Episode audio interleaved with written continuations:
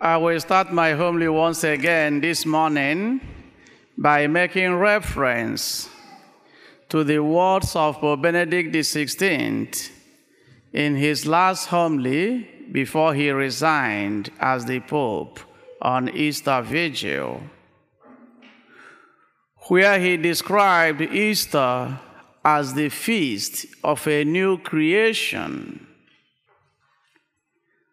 a feast in which we celebrate the risen Jesus who dies no more, a feast in which we celebrate the opportunity that the death and resurrection of Christ has given to all of us as men and women who have received baptism. As men and women who are now called into this new creation and who are called to follow the footsteps of Jesus. As men and women who, in the course of our baptism, have not only died with Christ, but have also risen with him. That by virtue of baptism, the glory of God has started shining out in our lives. But then, looking at the second reading of today, St. Paul's letter to the Colossians, Paul tells us in a good way what we should start doing as those men and women who have shared in baptism, who have risen with Christ. And what did he say? If then you were raised with Christ, seek what is above, where Christ is seated at the right hand of God. Think of what is above, not of what is on earth. For you have died, and your life is hidden with Christ in God. Seek what is above, because you have died and risen with Jesus in baptism. You ask yourself, what are those things that are above?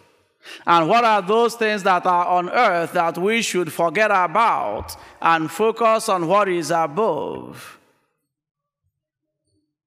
And while you reflect on those things, the gospel and the first reading present us with men and women who really paid attention to the things above, who really forgot about things on earth and focused on things above. Think about Mary of Magdala, the very first messenger of the resurrection, the woman who was sent to go, and to go and announce the resurrection to the apostles of Jesus. She was nobody she was not recognized in the society. She was actually possessed by demons. But then she encountered Jesus and everything changed.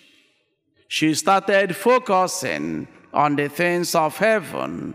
And that was why she could leave her home early in the morning to go to anoint the body of Jesus and that was when she found out that Jesus has risen. Her encounter with Jesus made her a special person. She became the first messenger of the resurrection. Think about Peter, who was in the first reading today, bearing witness to the resurrection of Jesus having the courage and the boldness to talk to people about Jesus. Who was Peter? A fisherman who walked at night and slept in the daytime. Who was Peter? the man who denied Jesus three times. But then, being remorseful and allowing himself to encounter Jesus in a unique way, Peter started focusing on the things above. Peter was no longer paying attention to the things of earth. His focus changed. And today, Peter is special. We call Peter the leader of the church. We respect him and we call upon him because he opened himself and allowed Jesus to take possession of him. Look at all the other apostles. Many of them were nobody. Actually, most of them were fishermen. Some of them that were tax collectors, they were not respected by their society. They were considered to be public sinners because of their profession. But these were people who opened up and allowed the Spirit of God to take possession of them, and they started focusing on the things above. These men and women are good examples for all of us. As we celebrate Easter today, we should look at the, the lives of these men and women. They were never perfect. They were not worthy but they allowed the glory of Easter to change their perspective. They began to believe the moment they realized that Jesus has risen and everything about their life changed. God made them special instruments and they became great messengers of the gospel. So, my dear friends, none of us is perfect. All of us are unworthy. But what we need to do is to allow the Spirit of God to take possession of us. What we need to do is to submit ourselves in humility to the will of the Father. That's what Mary Magdala did. That was what St. Peter did. That was what all the other apostles did. And today, we regard them as special men and women. If we do the same, God will also use us as special instruments, as special messengers of the gospel. We can start today. And let me tell you, one of the practical things you can do. Make Sunday a weekly Easter.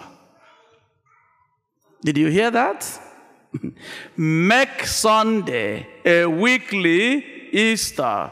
That's the one step that you can take starting from today. Come back to Mass on Sunday. Don't just come to Mass every Christmas and every Easter. Come every Sunday. And when you make Sunday every Easter and hear the Word of God every Sunday and receive the body and blood of Jesus every Sunday, you will be surprised at the impact the Word of God and the body and blood of Jesus will make in your life. That's the number one step that we can take. And then we open up ourselves in the sacrament of reconciliation because God does not choose the qualified, he actually qualifies the chosen. Don't think that you are too unworthy to be a messenger of the gospel. No. Approach the sacrament of reconciliation. Ask God for forgiveness if you believe you have sinned against Him and allow Him to use you as an instrument he will qualify you and He will give you the empowerment that you need to be an instrument of the gospel.